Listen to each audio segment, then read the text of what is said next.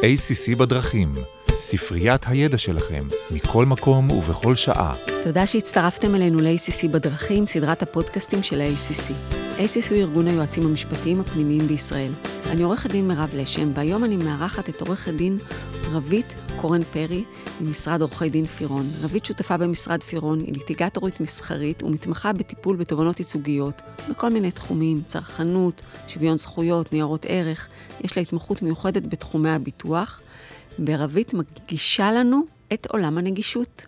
כי במהלך השנים היא ייצגה הרבה פעמים ועדיין מייצגת חברות ביטוח בתובנות ייצוגיות מורכבות אגב, ביטוח סיעוד ובריאות, וככה היא נכנסה לתחום שוויון הזכויות לאנשים בעלי מוגבלות.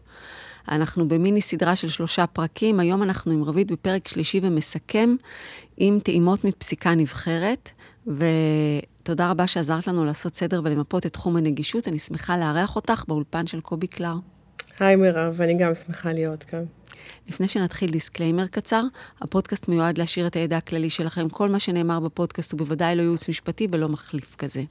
זהו, אפשר לצלול ישר לסקירת פסיקה, טעימות כמובן, משלל הפסיקה בתחום. אוקיי, אז בואי באמת נטעם כמה מקרים אה, אמיתיים. ההליך הראשון שאני רוצה להפנות אליו זה ברם 6124 על 20, מועצה אזורית אור עקיבא נגד מוהנד חטיב, שניתן ממש בינואר אה, השנה. בית המשפט העליון אה, למעשה התייחס לראשונה אה, לסוגיית הסמכות העניינית בבקשות לאישור תביעות כתובנות ייצוגיות המוגשות נגד רשויות מקומיות בגין הפרות חובת ההנגשה וכל החובות הנגזרות שגם עמדנו עליהן בפרקים הקודמים. ובעצם נקבע באופן חד וברור שבמקרים כאלה, אם מוגשת תביעה בנושא אה, נגישות כנגד רשות מקומית, הסמכות תהיה נתונה לבית המשפט לעניינים מנהליים ולא לבתי המשפט האזרחיים. זה פסק דין אה, תקדימי וחשוב של בית המשפט העליון שצריך לבוא ולהכיר אותו. אה, עוד הליך שבעצם מתייחס לרשות מקומית זה תו צדיק שנידון בבית המשפט המחוזי אה, מרכז אה, בלוד, 26526 על 0320. אה, זוהרה עזב נגד עיריית אל-טירה, הוא ניתן באפריל, גם, גם פסק דין חדש, כבוד השופטת מיכל נדב אישרה את הניהול של תובענה ייצוגית כנגד הרשות המקומית. אה, למעשה הטענה שהייתה שם הייתה אה, שהרשות לא פרסמה כדין את התאמות הנגישות שבוצעו בשירות הציבורי ובמקומות הציבוריים של העירייה שבהם היא מעניקה שירות. עבדנו על זה בפודקאסט הקודם בהיבט של חובת הנגשה דיגיטלית על החובה לפרסם הסדרי נגישות. בית המשפט קבע בהחלטה שלמעשה יש אפשרות סבירה שהשאלה אם אה, פורסמו הסדרי הנגישות כדין, כן או לא, תוכרע לטובת חברי הקבוצה. אה, חשוב לדעת גם שיש התייחסות ספציפית לחובה שחלה העירייה מכוח אה, סעיף 248ב לפקודת העיריות, שלפי החובה הזאתי יש חובה לפרסם אה, מידע בידי רשות מקומית, ולכן נקבע שגם את החובה הזאתי היא הפרה.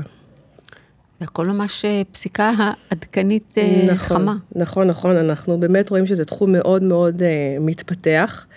אה, אני אפנה ברשותך לעוד כמה הליכים אה, מאוד מעניינים גם בתחומים אחרים, למשל אה, בתחום הביטוח. מספר ההליך זה צדיק מחוזי ירושלים 60255 על 1217, זה תיק חסוי, פלונים נגד אריאל חברה לביטוח ואחרים, זה גם פסק דין שניתן בחודש פברואר השנה. disclaimer שלי זה תיק שאני באופן אישי הייתי מעורבת בו במשך שנים וייצגתי שם את אחת מחברות הביטוח הגדולות בישראל וגם אחת מקופות החולים. תיק מאוד מעניין שבעצם עוסק באפליה במתן שירותי ביטוח. אה, הבקשה לאישור עסקה בטענה לכך שילדים המאובחנים על הרצף האוטיסטי לא מתקבלים לביטוח סיעודי קבוצתי שניתן אה, לחברי קופות החולים בידי חברות הביטוח.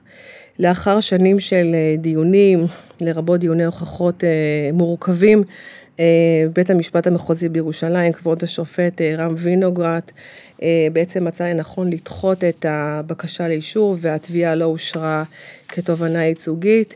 אה, חשוב להכיר שסעיף 19 ל"ה לחוק השוויון בעצם מעניק הגנה מיוחדת למבטחים וקובע ש...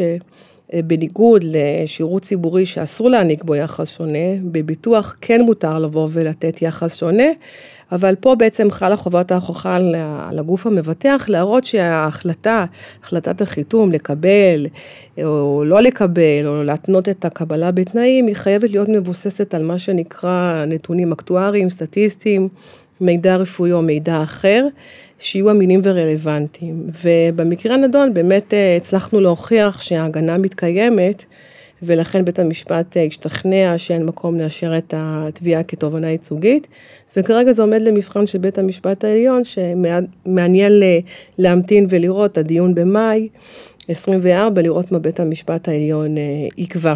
בעצם, את אומרת, יש להם אפשרות אה, לעשות הבחנה בין שונים, זה לא אפליה, אבל הנטל, אה, אה, החוק שינה את הנטל, נטל ההוכחה להראות שזה אכן קבוצות שונות על חברת הביטוח. נכון, נכון. הדבר בעצם נובע מזה שזה שונות שמתחייבת מאופיו ומהותו של השירות. אנחנו מכירים גם את המושג הזה, למעשה שונות רלוונטית, שאם גוף שעל פני הדברים נראה שהוא מעניק יחס מפלה, מצליח להוכיח שזה משהו שמתחייב מכוח מהותו ואופיו של השירות, אז הדבר לא ייחשב לאפליה. והמחוקק מצא לנכון לחוקק ממש סימן ספציפי שעוסק בעניין אה, חברות ביטוח, שחשוב לבוא ולהכיר אה, לכל העוסקים אה, בתחום. בואו נדבר גם קצת על הנגשה פיזית, התמקדנו בעיקר בנושא של נגישות השירות, אבל גם בנושא של הנגשה פיזית אנחנו רואים תביעות ייצוגיות, למשל תביעה ייצוגית ש... הוגשה בתו צדיק 16858 על 0820, מאור נגד חברת גני יהושע בע"מ, זה בעצם פארק הירקון שכולנו מכירים. בית המשפט המחוזי בתל אביב, כבוד השופטת עידית ברקוביץ', אישר בעצם הסדר פשרה בהליך ייצוגי שהנושא שם היה אי ביצוע התאמות נגישות בפארק גני יהושע בתל אביב. זה התחיל בעצם בבקשה לאישור שהוגשה באוגוסט 2020. הטענה הייתה שהחברה שמפעילה את הפארק מטעם עיריית תל אביב לא פעלה לבצע התאמות נגישות. לבסוף הצדדים הגיעו להסדר פשרה, הסדר הפשרה אושר באפריל האחרון. אה, ובמסגרת הסדר הפשרה באמת אה, התחייבה החברה להשלים עד לחודש יולי 24 את כל ההתאמות שהיא מחויבת לבצע על פי דין, וגם ניתן אה, פיצוי מיוחד לקבוצה באמצעות הקמת מתחם יהודי במרכז הפארק, שהמטרה שלו כמובן היא לשלב בחיי הקהילה אנשים בעל מוגבלות ואת חברי הקבוצה. אני רק אציין, אני יודעת שבדרך כלל כשמציינים הסדרי פשרה גם מעניין אותנו מה הגמול והשכר טרחה, אז אה, ביוני האחרון אה, ניתן פסק דין משלים ונקבע בו שהגמול אה, למבקש שהגיש את הבקשה לאישור יעמוד על 18,000 ש"ח, והשכר טרחה לעורכי הדין המייצגים יהיה 385,000 ש"ח בתוספת מע"מ.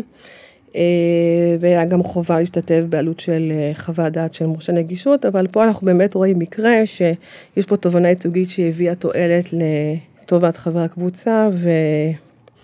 ורואים את השינוי בשטח. אני אגיד שכל פארק הירקון אה, הפוך בחלקים נרחבים בשביל ההנגשה הזאת, ואני חושבת שזה גם מאוד מאוד חשוב, כי מקומות כאלה שבהם משפחות מבלות, פארקים, ים, אתה רוצה שלאנשים עם מוגבלות פיזית תהיה אפשרות להיות, וזה לא יתחיל להיות תיק להביא אותם אה, ב, לכל מקום, שהשטח יהיה מונגש, זה אחד האוצרות שלנו. נכון, בהחלט, גם הנגישות הפיזית וגם הנגישות של השירות עצמו, למשל, אני מזכירה, אם יש עמדת מודיעין, צריך לוודא שהיא נגישה, אם יש מכונה, אה, מכונת שירות אוטומטית שמוצבת לממכר שתייה, אה, דברי מאכל. הכל חייב להיות אה, מונגש. אה, מצד שני, אנחנו רואים שגם בתי המשפט יודעים לשים את הגבול כשצריך. אה, אני רוצה להפנות אה, לפסק דין מאוד מעניין שניתן בחודש אה, דצמבר האחרון אה, בתו צדיק 24597 על 1022. שם בית המשפט המחוזי בתל אביב, וזה היה כבוד השופט עודד מאור, הוא בעצם אישר בקשה סטנדרטית, יש לציין, להסתלקות אה, מבקשה לאישור תביעה כתובענה ייצוגית, שעסקה בנושא של אי פרסום הסדרי נגישות. אה, כל מי שמעיין בפנקס התובענות הייצוגיות רואה שיש גל של תביעות ייצוגיות אה, בשיטת העתק הדבק, שמוגשות על ידי עורכי דין ספציפיים בנושא הזה. ובית המשפט בעצם גינה את התופעה הזאת, כבוד השופט עודד מאור כתב ופסק ברחל בתך הקטנה שהפס הייצור הזה של הגשות בקשות לאישור בנושא פרסומי הסדרי נגישות הוא מהווה ניצול לרעה של מנגנון התובענה הייצוגית. ואנחנו רואים שבעקבות הפסק דין הזה, בסופו של דבר ההסתלקות שם, יש לציין, היא אומנם אושרה, אבל לא קיבלו את הסכמות הצדדים לתשלום גמול ושכר טרחה. זה ככה הייתה הדרך של כבוד השופט עודד מאור להביע את תמורת רוחו. ובמאמר מוסגר, אם יורשה לי לציין, יש דברים בגו. ולאחרונה, אני ממש לקראת ההתכנסות שלנו היום, עברתי ככה ונתקלתי בעוד לא מעט החלטות שגם בהן בתי המשפט מביעים את תמורת רוחם, וניתן אפילו להגיד שהם מתחילים לאבד את הסבלנות שלהם מתיקים שנוגעים לטענות בגין אי פרסום הסדרי נגישות. אני אקדים ואגיד שזה לא אומר שאנחנו צריכים להקל ראש או לזלזל בחובות של ההנגשה, חלילה. אבל אני כן אומרת שאנחנו נדע לבוא ולהשתמש בזה אה, כטענות הגנה, אבל החובה היא חובה שבהחלט חלה. אז אני אפנה מירב לכמה הליכים. ההליך הראשון זה צדיק 437950722, ליאור החבצלת נגר נגד אה, גיננפלד פרויקטים בעם. שם למעשה בית המשפט השלום בתל אביב, כבוד השופט אה, ליאור גילברד, נתן החלטה מאוד תקדימית ומאוד מעניינת, הוא בעצם קבע שלא הייתה הצדקה להגיש בקשה לאישור אה, תביעה כתובענה ייצוגית שעסקה בטענה לאי פרסום הסדרי נגישות. אה, בית המשפט קבע כי בעצם לאחר ההגשה של הבקשה, המשיבה כן תיקנה את הנדרש ופרסמה את ההצהרה. אה, פה למעשה בית המשפט קבע תחול הגנת 60 הימים. מה זה הגנת 60 הימים?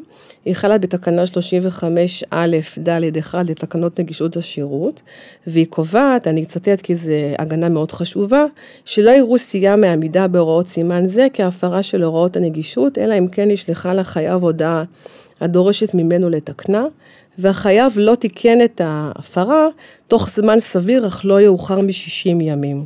זו הגנה שהיא מאוד חשובה, שהיא משמשת אותנו גם בתביעות שנוגעות להנגשת האתר וגם בעצם בהיבטים אחרים, אה, צדדיים יותר, לנושא של הנגשה דיגיטלית, למשל הנושא של אה, אי פרסום הסדרי נגישות.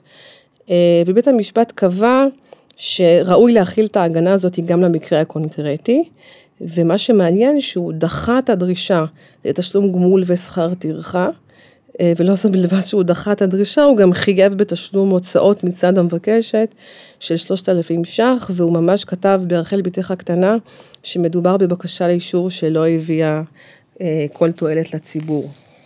זו ממש החלטה אחרונה שניתנה אה, לפני מספר ימים. יש עוד כמה החלטות שהן בעצם הן ממשיכות להביע את מורת הרוח של בתי המשפט, אה, למשל אה, תו צדיק, אה, בית משפט שלום בעכו, 169740423, מוחמד רזק נגד קרמה אין כרם בעם, שוב, אנחנו מכירים את זה, הוגשה בקשה לאישור בנושא אי פרסום הסדרי נגישות, הוגשה בקשת הסתלקות, בית המשפט אישר את ההסתלקות, אבל לא אישר את הפסיקה של הגמול והשכר טרחה. יש עוד הליך שנידון בבית המשפט השלום ברחובות, תו צדיק 655340523, דניאל קישרי, בסוגריים, תובע ייצוגי סדרתי, נגד יצחק אה, קולוסקי, חברה לבנייה והשקעות בע"מ.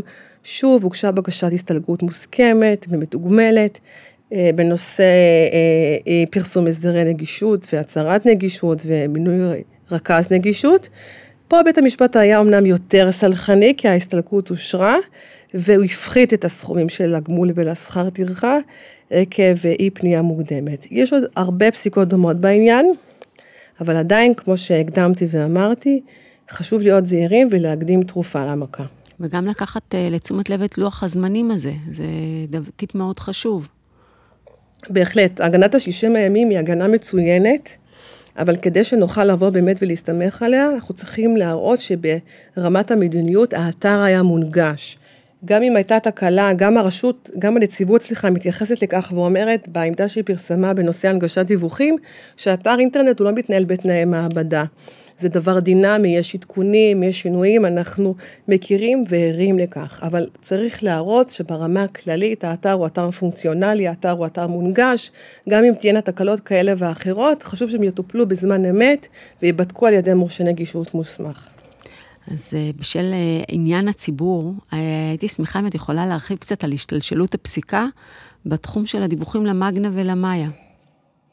בשמחה, אני הזכרתי את זה בפודקאסט הקודם ואני קצת ארחיב. אז באמת במהלך החודשים יולי עד אוקטובר 2021 הוגשו לבית המשפט המחוזי בתל אביב לא פחות ולא יותר מ-67 בקשות לאישור תביעות כתובענות ייצוגיות כנגד מגוון של תאגידים ציבוריים. הבקשות לאישור עסקו אה, כולן בשאלה האם קיימת חובת דיווח במערכת המאגנה של הרשות לניירות ערך או במערכת המאיה של הבורסה לניירות ערך. הטענה הייתה שבעצם הדיווחים לא היו מונגשים, אה, בניגוד לחוק שוויון זכויות לאנשים בעלי מוגבלות והתקנות שגם עסקנו בהם בפרקים הקודמים. תחילה, בגלל המורכבות הדיונית, אה, כבוד, הסופ... כבוד אה, סגן הנשיא דאז, אה, כבוד השופט ח'אלד כבוב, קבע הסדר דיוני איך לדון בתיקים האלה. בסופו של דבר זה התנקז לדיון אצל כבוד השופט עודד מאור. הוא הציף שורה של קשיים במהלך הדיונים שעולים מהבקשות לאישור. אחד מהקשיים שבית המשפט עמד עליהם זה שלמעשה גם הבורסה וגם הרשות לניירות ערך, הם פעלו, כבר היו על הנושא הזה, הם שקדו על הנושא הזה וקבעו הוראות בנושא.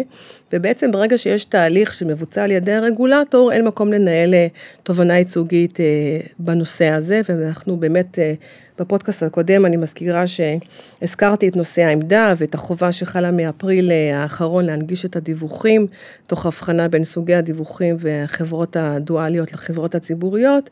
אבל בסופו של דבר באמת ההמלצה של בית המשפט הייתה להסתלק מהבקשה לאישור, זו הייתה החלטה מאוד תקדימית ובסופו של דבר מבקשים, אה, אה, קיבלו שם את ההמלצה.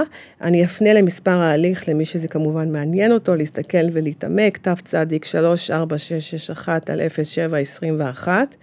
אה, וגם disclaimer שגם המשרד שלנו ייצג מספר לא מבוטל של תאגידים, ובאמת נתן חלק מאוד פעיל, ככה שאנחנו מכירים את הנושא הזה באופן אישי.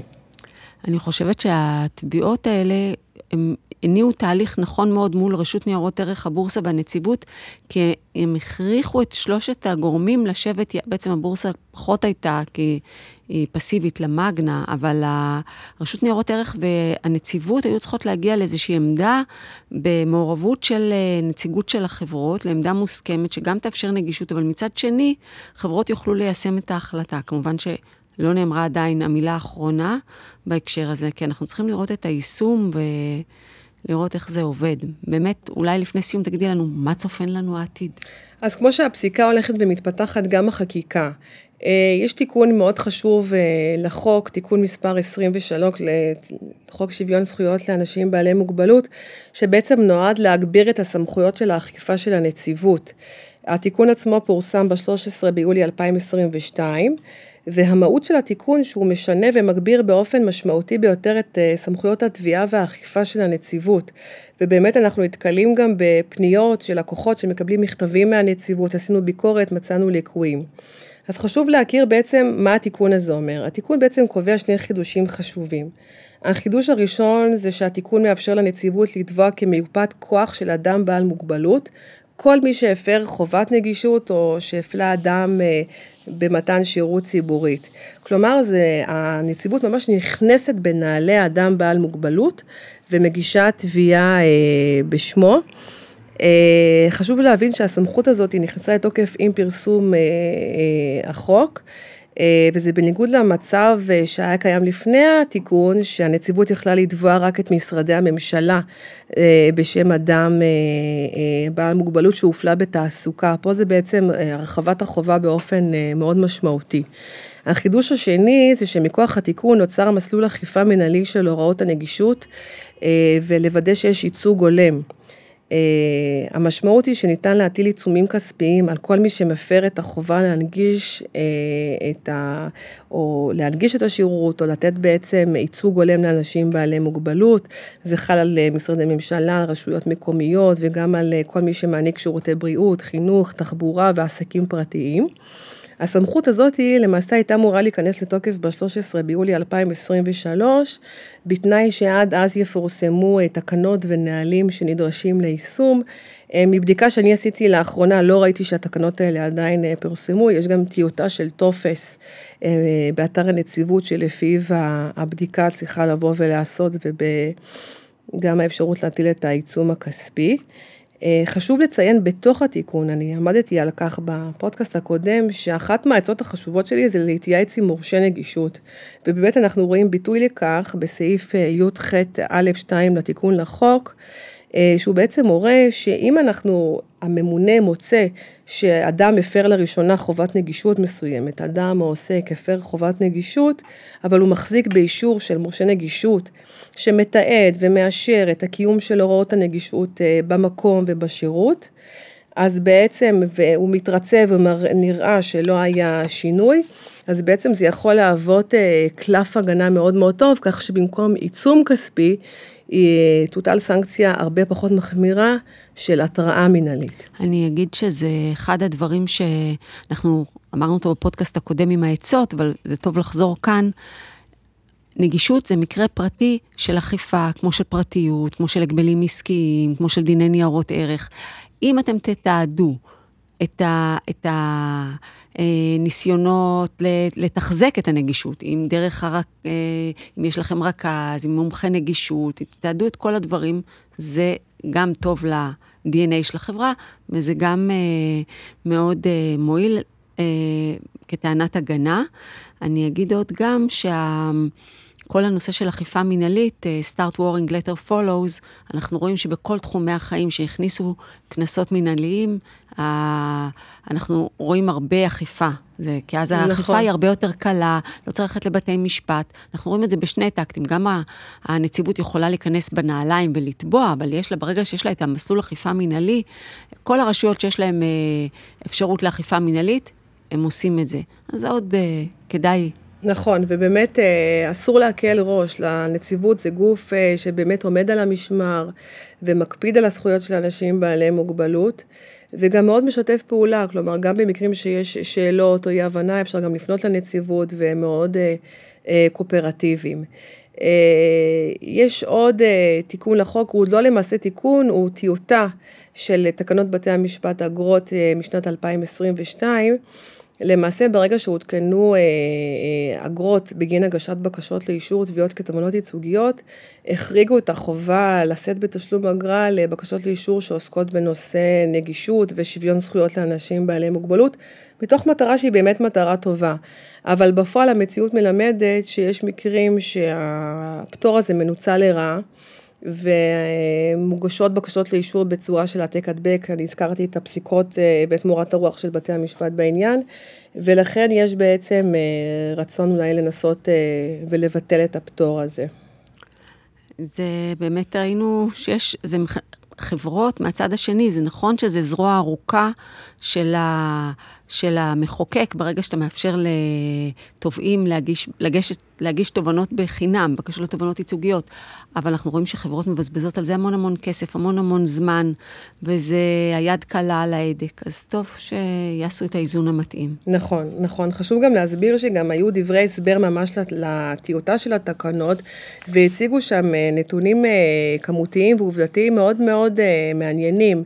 ממש הצליחו להראות שם במחקר שנעשה על ידי הרשות השופטת, שמאז שהוחל בעצם הפטור, חובת האגרה ולצידה הפטור מתשלום אגרה בבקשות לאישור שעוסקות בנושא שוויון זכויות לאנשים בעלי מוגבלות, שהייתה עלייה דרסטית בהגשת תובענות ייצוגיות בגין הפרט הזה, זה הפרט התשיעי בתוספת השנייה לחוק תובענות ייצוגיות, זה גדל באלפיים אחוזים.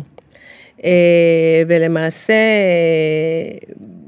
בין היתר נמצא גם עוד נתון מעניין, ש-54% מההסתלקויות המתוגמלות בכל התובנות הייצוגיות הוגשו בגין הפרט הזה, הפרט התשיעי שמתייחס לשו... לחובות מכוח חוק שוויון זכויות לאנשים בעלי מוגבלות. ומתוך זה 83 אחוזים הוגשו בתחום של פרסום הסדרי נגישות. זה אולי באמת נתון עובדתי שיכול להסביר את מורת הרוח של בתי המשפט מהנושא הזה של אה, אה, גל התובנות הייצוגיות בנושא של פרסום הסדרי נגישות. ועוד נתון מעניין, שבתחום של פרסום הסדרי נגישות, כ-96 אחוזים מהתיקים הסתיימו בהסתלקות. זה בעצם נובע מכך ש... עוסק אומר מבחינת עלות תועלת, אני אעדיף לבוא ולתקן את המצב הקיים ולשלם אלפי שקלים בודדים למי שהגיש נגדי את התביעה כדי להתמודד, ואף אחד לא באמת מרים את הכפפה ומתמודד עם התביעה לגופה, אם כי אנחנו רואים שיש לנו את היכולות לעשות את זה באמצעות הפסיקות האחרונות שניתנו בתחום על ידי בתי המשפט. נתונים מאוד מאוד מעניינים. זאת נקודה טובה לסיים את שלושת הפודקאסטים שהקדשת לנו בנושא הנגישות, מבט על כזה, מסכם. אני מאוד מאוד מודה לך שטרחת וליקטת ובאת, ואני מקווה לראות אותך בפודקאסטים נוספים, גם בתחומים אחרים. תודה רבה מירב, גם אני כמובן אשמח, זה תחום שמאוד נוגע לליבי, וטוב שעוררנו את המודעות, וכל מי שהקשיב כבר עשה את הצעד הראשון, ואני כמובן אשמח להגיע שוב ולשמוע את מי שצריך.